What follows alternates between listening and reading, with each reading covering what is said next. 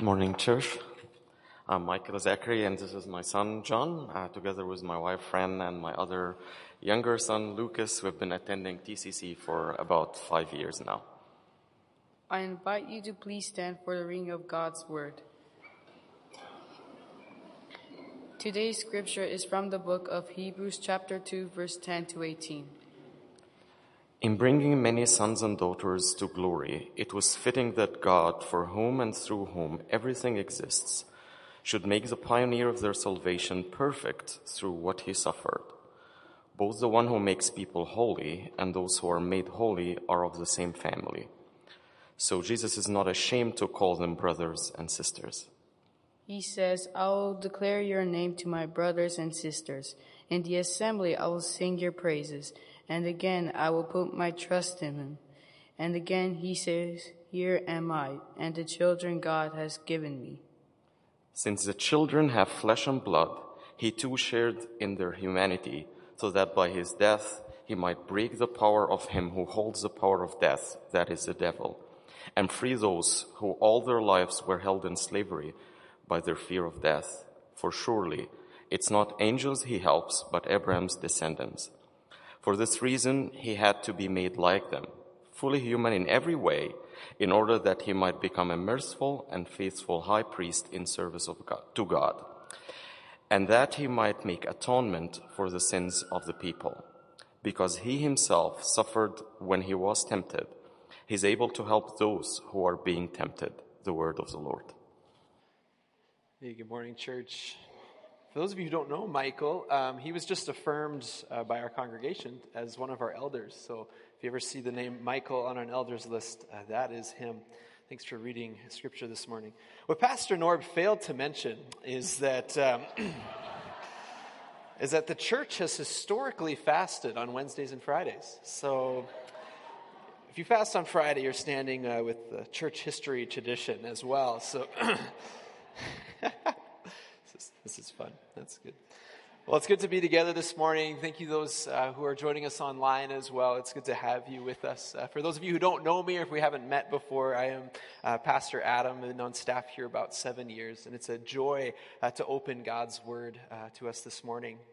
In 1995, um, Joan Osborne released her first record, and the hit single off that record was asking the question, What if God was one of us. The song, One of Us. And you can probably, as I say those words, some of you might have the lyrics start running through your head. What if God was one of us? Just a slob like one of us, just a stranger on the bus trying to make his way home. And with great humor and I think depth of thought, this song kind of speaks to something that goes on inside of us as humans. It's this longing for God to be very near. It's a longing to find God as one who is entirely relatable. It's a longing that God would be one who is fully knowable, that he would be physical, that if I was looking for him, he would have an address and I'd actually be able to track him down and knock on his door to say hello. And I think when we think about that song and that question, what if God was one of us? And, and kind of those feelings or thoughts that it builds up in us, I, I think sometimes we can relate to them. It's easy for us in life to feel like God is somehow distant or absent. When we're going through difficulties, when we're going through suffering, and we have this, this idea of a God, a deity, this, this one who is all powerful, all knowing. And we just wish that he would reach out and work change in our circumstances, or reach out and work change in the process of world history and we wonder where he is. We wonder why he's not doing what we think he should do. And we feel this angst about the absence of God. There's a big problem with Joan Osborne's song, though, isn't there? The question that is posed what if God was one of us? is ignoring the reality that God, in fact, became one of us in the person of Jesus Christ. God is one of us in a lot of ways. And the author of Hebrews is going to unpack that reality uh, in this second chapter. And when we think about the reality that God is, in fact, one of us, there's a certainty and a comfort that comes in knowing that He is with us. In being one of us, we don't have to live with a felt absence of God, but rather we can live with a known and experienced presence of Him. So I don't know how you come this morning or how you're listening to this message. Maybe you come this morning and God does, in fact, feel quite distant or absent. I want to say it's okay for you to feel that way. Or maybe you're coming this morning and you've grown up in church and, you know, God's kind of here nor there, or sometimes he feels near, sometimes he feels distant. It's okay too. But I think what the author of Hebrews is seeking to do for this congregation that he's writing to, I think he's seeking to help them realize how near God actually is in the person of Jesus. So that's what I want to talk about this, morning. And here we are in the middle of chapter two, and we have to recognize that uh, the author is building on an argument that he's been making since the beginning of chapter one. And in chapter one, he's been going on and on about how Jesus is greater than the angels, which is quite an amazing thought when you think about it. Angels, these angelic beings, these heavenly messengers of God, the ones that the, the Jews believed delivered the law to Moses through angels. So, man, if Jesus is bigger than the angels or greater than the angels, that is a remarkable claim. That is an amazing thing. But then here at the in, within chapter 2, we get to this point in verse 9 where he says that the one who is greater than the angels became lower than them. It's kind of an interesting interruption to his argument. You know, Jesus is greater than the angels. He's greater than the angels. He's greater than the angels. And these are all the amazing reasons why. But he became lower than the angels. In verse 9, we read, But we do see Jesus, who was made lower than the angels for a little while. Now, this reality of Jesus becoming lower than the angels is something that we celebrate every year at Christmas. But I think we often miss how scandalous this actually is. God, the creator of the universe, becoming flesh and blood. We call this the incarnation, which is literally um, putting flesh on, God with flesh on. This was a ridiculous idea in the ancient Near East. This would have been a ridiculous idea to the Roman culture. Deities do not become men. But we have in the person of Jesus, God coming down to us, putting skin on, being one of us. Now it's interesting when we think about how this plays out, because compared to most religions, we do see a stark contrast here. You know, we might be able to reduce religion to this idea of, of human beings attempting to get close to God. As if God is at the top of a mountain and humans are at the bottom and we're just trying to work our way towards God. Or this picture of a chasm between humanity and God and we're just trying to get across. And if we look at most of the major religions of the world, it seems that their belief system and their practices are about climbing this ladder towards God or moving up the mountain towards God. But here's the amazing, scandalous thing about the incarnation. And here is the good news of Christianity is that God does not expect us to climb the mountain. He knows that we cannot. And so he came down the mountain. In the person of Jesus Christ, God came down the mountain, coming near to us. He steps into our need and does for us what we could not do for ourselves. In the language of our text this morning in verse 10, we see that Jesus is our pioneer. He became lower than the angels so that he could make a way for us. You might ask, well, make a way into what? Well, last week, Pastor Norb, at the first half of chapter 2, he looked at how Psalm chapter 8 is quoted by the, by the author. In Psalm chapter 8, there's some debate around what it's talking about, but Norb took us back to Genesis chapter 1, verse 26, 27, and this idea that men and women were created to rule and reign with God. We were created to have dominion. And Psalm chapter 8 speaks almost to the frustration of that experience for humanity, that we don't actually get to enter into that. But here we have Jesus coming down the mountain, becoming a man, doing for us what we could never do for ourselves. And we have Jesus fulfilling the destiny laid out in Psalm chapter 8, being crowned with glory and honor, everything being put under his feet. The only way he could live into the reality of what it means to be human was to become a human. And in that way, Jesus was our pioneer. He came and he lived among us so that he could lead us, that he could go before us. You know, I was thinking about this whole picture. You know, last week we got uh, a bit of snow and uh, it reminded me of when I was a kid and um, I, I always had to walk to school, whether it was minus five or minus 30. My parents would bundle me up, send me to school. And those mornings where there was lots of snow, I remember trudging through the snow all the way to school. And I'd get to this big fence and there was a hole in the fence. I'd climb through the hole and the field was just full of snow, but it was the fastest way to get to the school was to cross the field. And as a little kid in winter, you'd look for the path. Where had another kid gone before me? And I would find that path and I'd start walking in it. And by the end of the day, that path was so broken down because so many kids had walked in it before. But the reality is, is that one kid had to walk in that path first. Had to go before all the others to make a way for everyone to, that was going to come before them to have an easier way to get across the field and to the school. That one kid becomes the pioneer.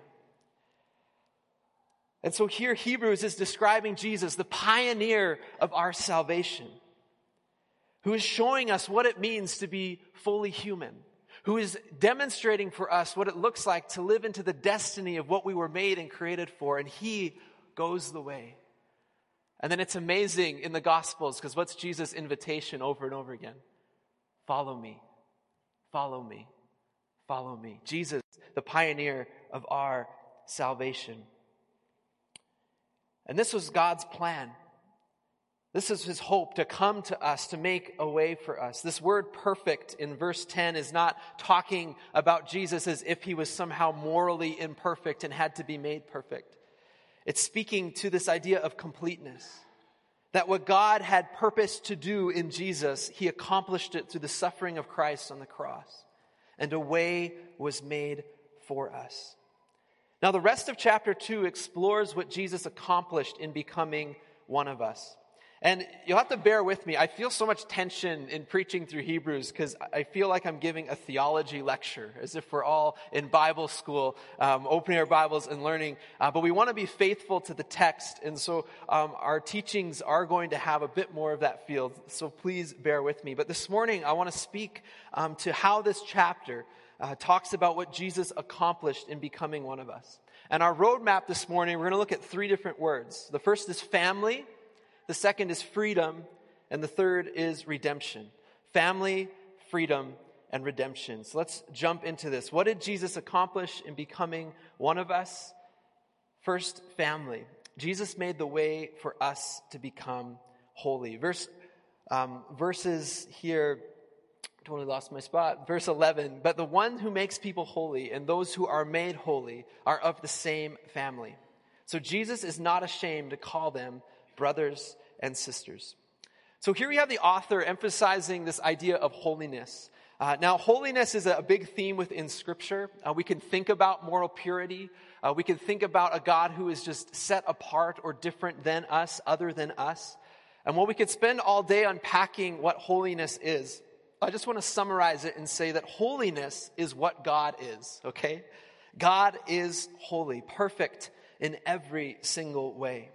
Now, verse 11 here recognizes that you and I, we are naturally unholy.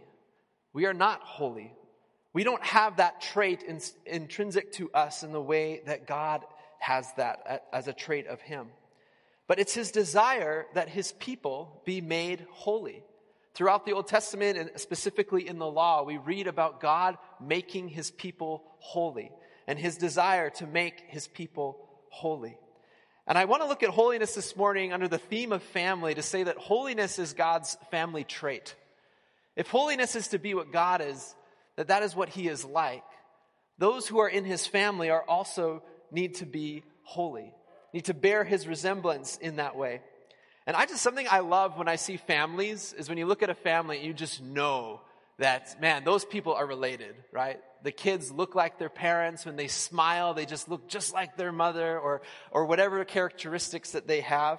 I'm one of those kids who looks nothing like my parents, and me and my brother look nothing alike, so I sometimes wonder if I'm adopted, but um, I can work that out with the therapist. Um, but me and my brother, we don't have a lot of likeness between us. But then you get into some of the nuances of us, the way we say things, the things we enjoy doing, and suddenly there's a lot of similarities. Or I'll say something, or I'll hear my brother say something. I'm like, that sounds just like me. We have the same traits. We are of the same family. And so here we have in Hebrews this emphasis of Jesus going ahead of us, becoming one of us so that he can make us holy. He can give us this family trait of being holy. And what's the result of it? He's not ashamed to call us sisters and brothers. Wow. God, the maker of the universe. Jesus, God with flesh on, looking at you and me, saying, Hey, brother, hey, sister. Know how mind blowing that is? God coming near to us, as near as family. So, Jesus, the Holy One, pioneers the way for us to be made holy, making us family. And this is celebrated through two Old Testament references, which are a little bit confusing and lost on us. One of them is about God's victory, and the other one is about God's promise. So if you're following along in your Bibles, uh, in verse 12, we have Psalm 22 uh, being quoted. And Psalm 22, the emphasis I believe that the author is going for here is on God's victory. And so the quote we have is, I will declare your name to my brothers and sisters in the assembly. I will sing your praises. Now, when we're reading Hebrews and other New Testament documents, when the Old Testament is quoted, it's really important for us to go consider what's going on there. Uh, because the author assumes that they aren't just thinking about this verse, but the entirety of the passage.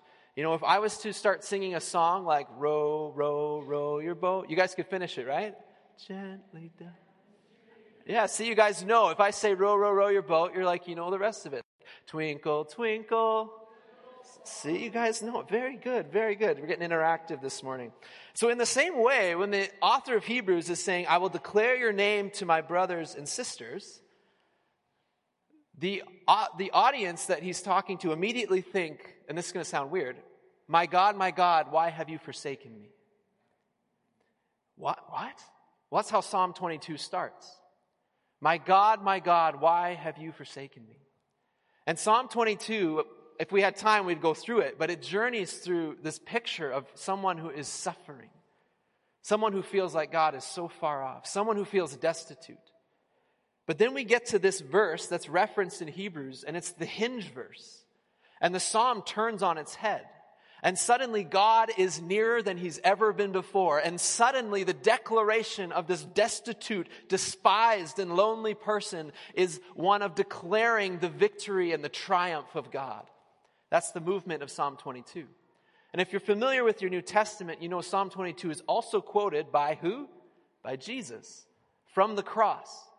When Jesus was hanging on the cross, he said, My God, my God, why have you forsaken me?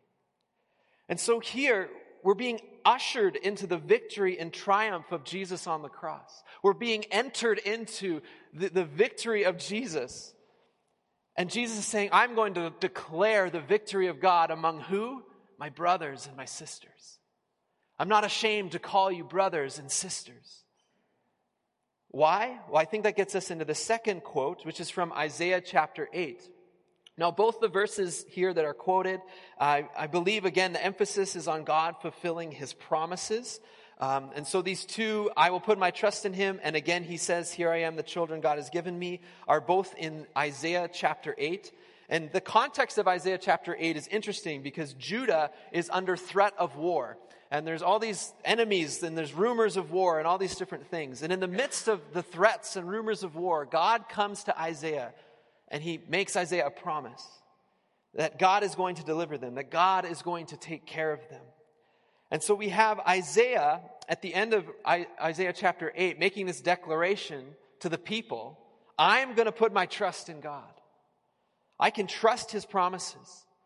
And what's neat about here I am and the children God has given me is at the beginning of Isaiah chapter 8, Isaiah has a baby. And that baby is given a name that is, um, which is attached to a promise that God has given Isaiah.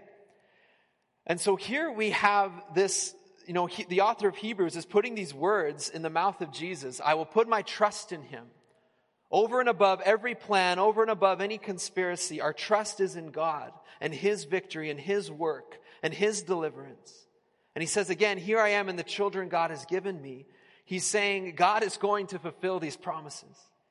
And this declaration, Here I am, here I stand with the fulfillment of the promise. Now, this might sound confusing, but when Jesus rises again from the, from the grave and people are coming to him, putting their trust in him, becoming part of the family of God. Jesus stands among us as brothers and sisters and declares, Isn't God victorious? Isn't God amazing? He has made you holy. He has redeemed you. He has made you family. Friends, Jesus makes us holy, then he calls us brothers and sisters. If you ever feel like you don't belong, if you ever feel like God is far off, if you ever feel overwhelmed by loneliness, that is not God's heart or his message to you. His heart and his message is one of family, that you belong to him, that he loves you, that he's going to come after you and be victorious in your life to restore you to himself if you let him. So, what did Jesus accomplish in becoming one of us? He made us family. Second, Jesus accomplished freedom. He made a way for us to free us from death. Hebrews goes on that since the children have flesh and blood, he too shared in their humanity, so that by his death he might break the power of him who holds the power of death, that is the devil, and to free those who all their lives were held in slavery by their fear of death. Okay, so this is going to be a quick theology lesson. You guys ready? Let's buckle up. Death was never part of God's plan for us as human beings. Okay? Death was never part of the plan. When Adam and Eve ate the fruit um, in the garden and they sinned against God, God had told them, if you eat this fruit, you shall surely die. And it was at that entrance of sin, that choosing to eat of the fruit, that sin and death entered the world. Now, Hebrews is assuming, and we, I believe scripture affirms, um, that the power of death is held by the devil. And I don't have a ton of time to get into that, but we need to recognize that Jesus calls the devil the ruler of this world. Paul calls him the God of this age. And the reality is that death, the, the, the power of the devil in death, is what keeps us as humans from properly entering into our destiny as humans to, to be, uh, to be crowned with glory and honor and to rule and reign with the Father. We cannot do that because of death. Death keeps us down. And it's interesting too to read here that this idea of slavery to death, that we come under submission to it. So we cannot rule and reign when we are in submission to something else. So death is a significant human problem, something that keeps us from living in the life that Jesus has for us, especially the fear of death. When we live constantly afraid, we can't enter into the life that Jesus has for us. And so Jesus has to become a man to conquer death. And what's so cool, what we see happen here is that in Jesus' case, death was not the consequence of his rebellion. So death came into the world because Adam and Eve chose to rebel against God. And death was a consequence. But in the case of Jesus, death was an expression of obedience to the will of God. Hope you're tracking with me. So, where Adam and Eve's sin brought death into the world, Jesus, out of obedience and love for the Father, endured death. And this disarmed the devil's power over death in Jesus' case. So, in becoming a human and suffering death willingly in obedience to the Father, the devil was defeated in regards to his power of death. It was an expression of obedience of Jesus to do God's will. So this caused the devil's power over death in the case of Jesus to be absolutely powerless. And we see that three days later when Jesus rises from the dead. So because of Jesus, we don't have to be afraid of death. Those of us who are in Christ, who are in Jesus, share in his victory over death. That Jesus' victory over death becomes our victory over death. That as we can declare, death, where is your sting? Where is your victory? And this should bring us incredible hope. We read in the New Testament passages like 1 Thessalonians in chapter 1, it says that why we do not grieve as those who have no hope. Why? So we don't have to fear death. In 1 Corinthians chapter 15, the apostle Paul spends a lot of time talking about how significant and powerful the resurrection is.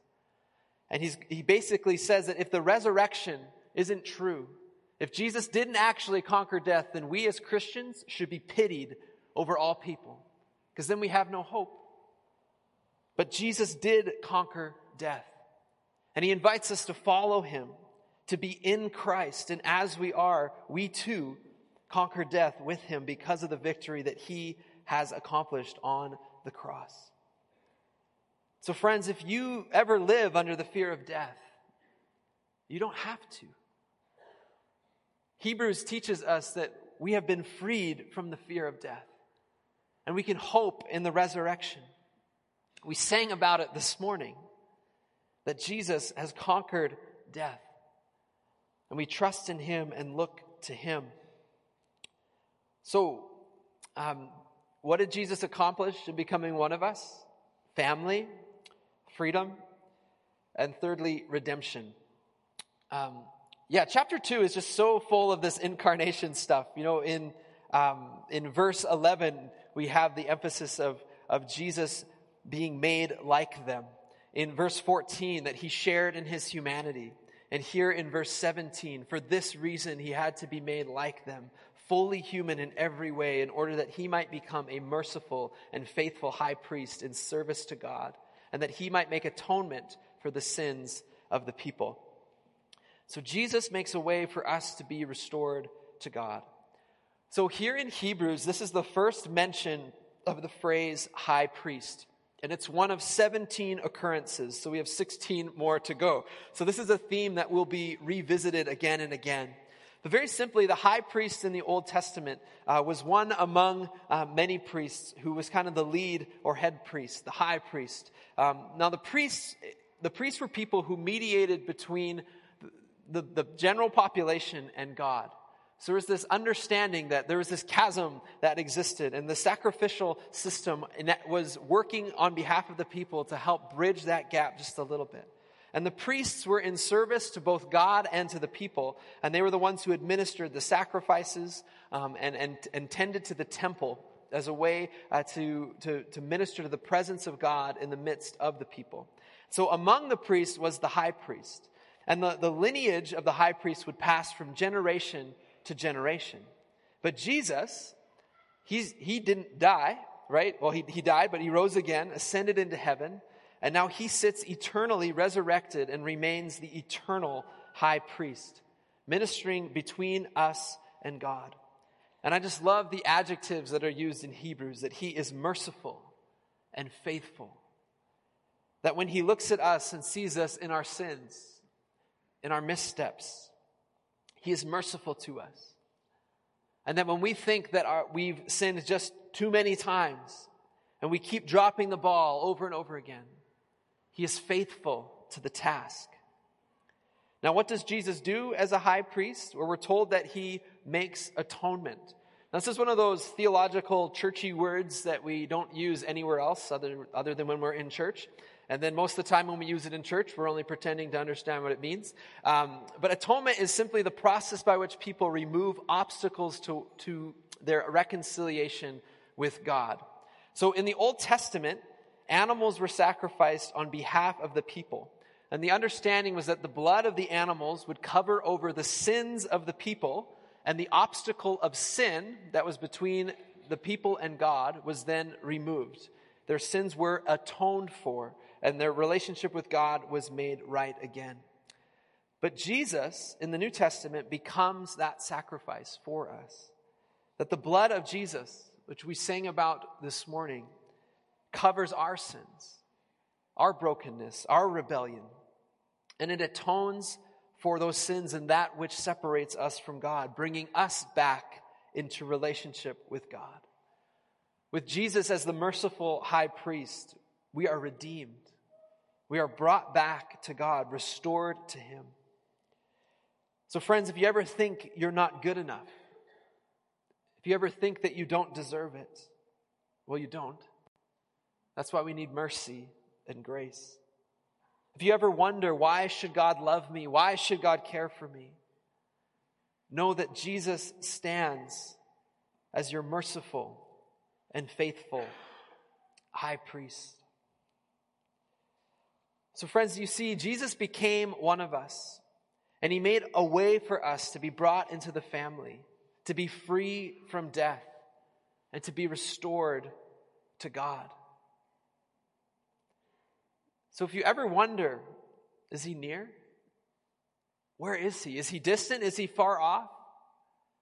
We can trust and believe that yes, he is near.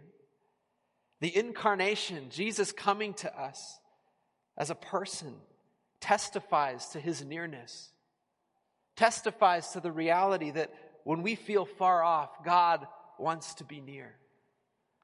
And then, having ascended into heaven, God sends the Holy Spirit, His presence on earth, ministering within us, with us, no matter our circumstances.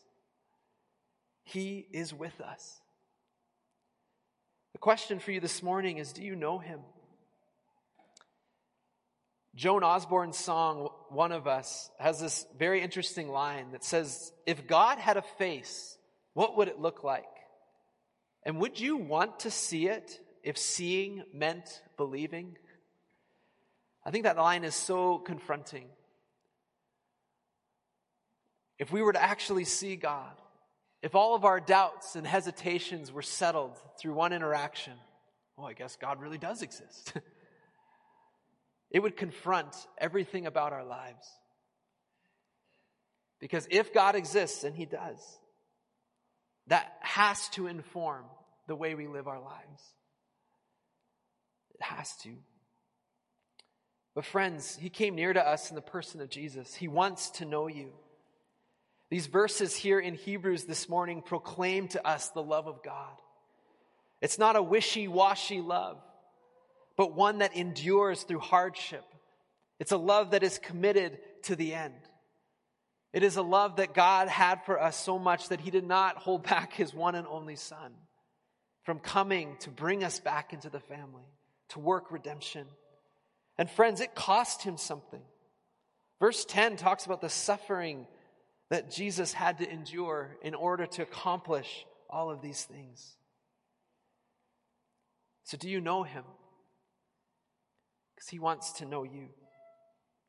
And coming to know Him is as simple as a prayer and just reaching out to God in words, inviting Him to come and speak, giving Him your life, following Him. If you have questions about this, there'll be people sitting around brunch tables and, and a staff here at TCC who would love to explore those questions with you.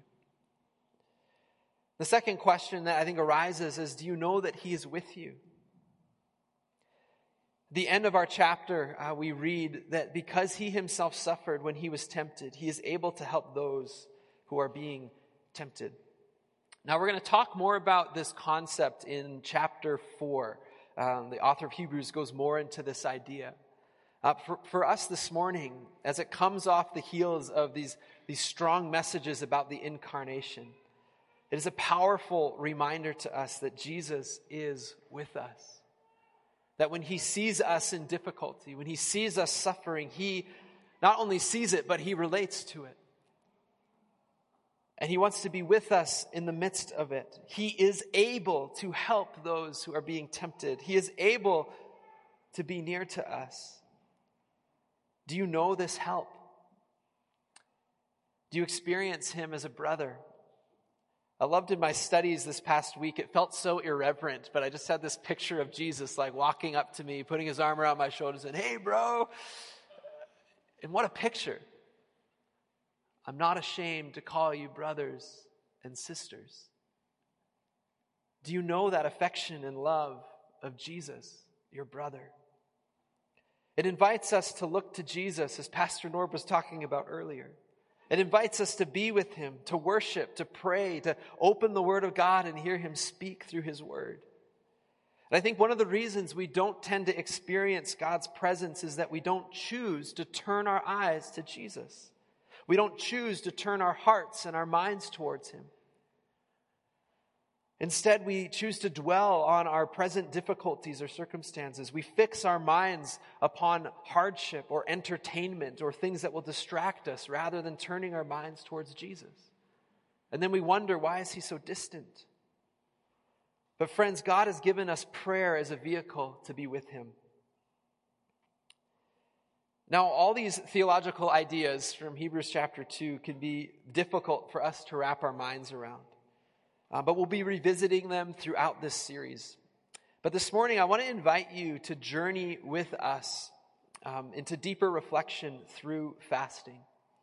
Um, as Pastor Norb mentioned, we're headed into the season of Lent. It begins on Valentine's Day, so you can get some ash on your forehead, then go on a date. It sounds interesting. Um, it's a unique year in that way. Um, but Lent begins on Wednesday.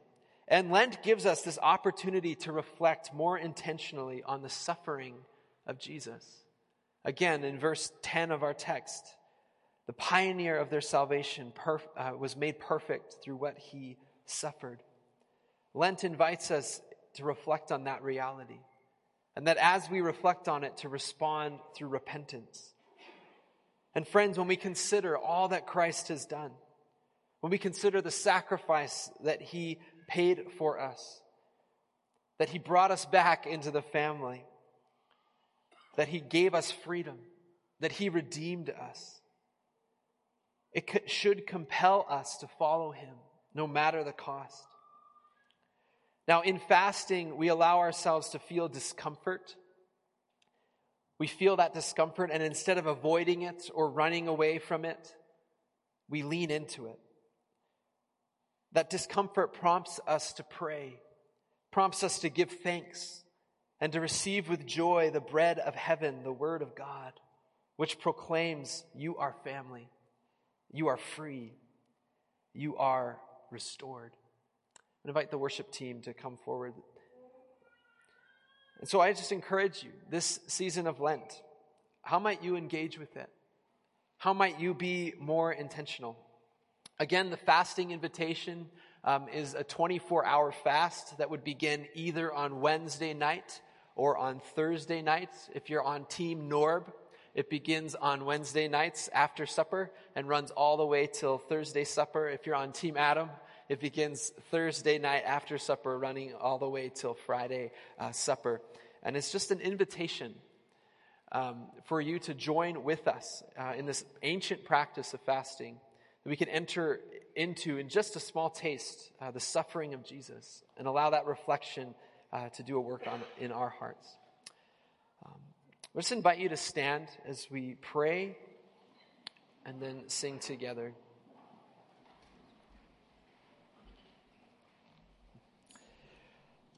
Yeah, Father God, this chapter of Scripture is just so rich and it is hard to wrap our minds around the reality that you, Father God, in your sovereignty and wisdom, sent your Son to become a man, to be one of us, that we might be brought back to you, that we might be made holy and be considered part of your family, that we might be freed, that we might be restored and redeemed. And so, Lord, this morning, however we come, help us to receive that truth. Lord, help these ideas to move from our heads to our hearts. Help us to see you, Jesus, as one who is more than enough, who is greater than, who invites us to abundant life. Lord, help us to follow you and to experience the belonging that comes from being part of your family, the freedom that comes in knowing you, the redemption that comes in knowing you. Help us to experience it, we pray. We just say we love you and we worship you, Lord Jesus. Amen.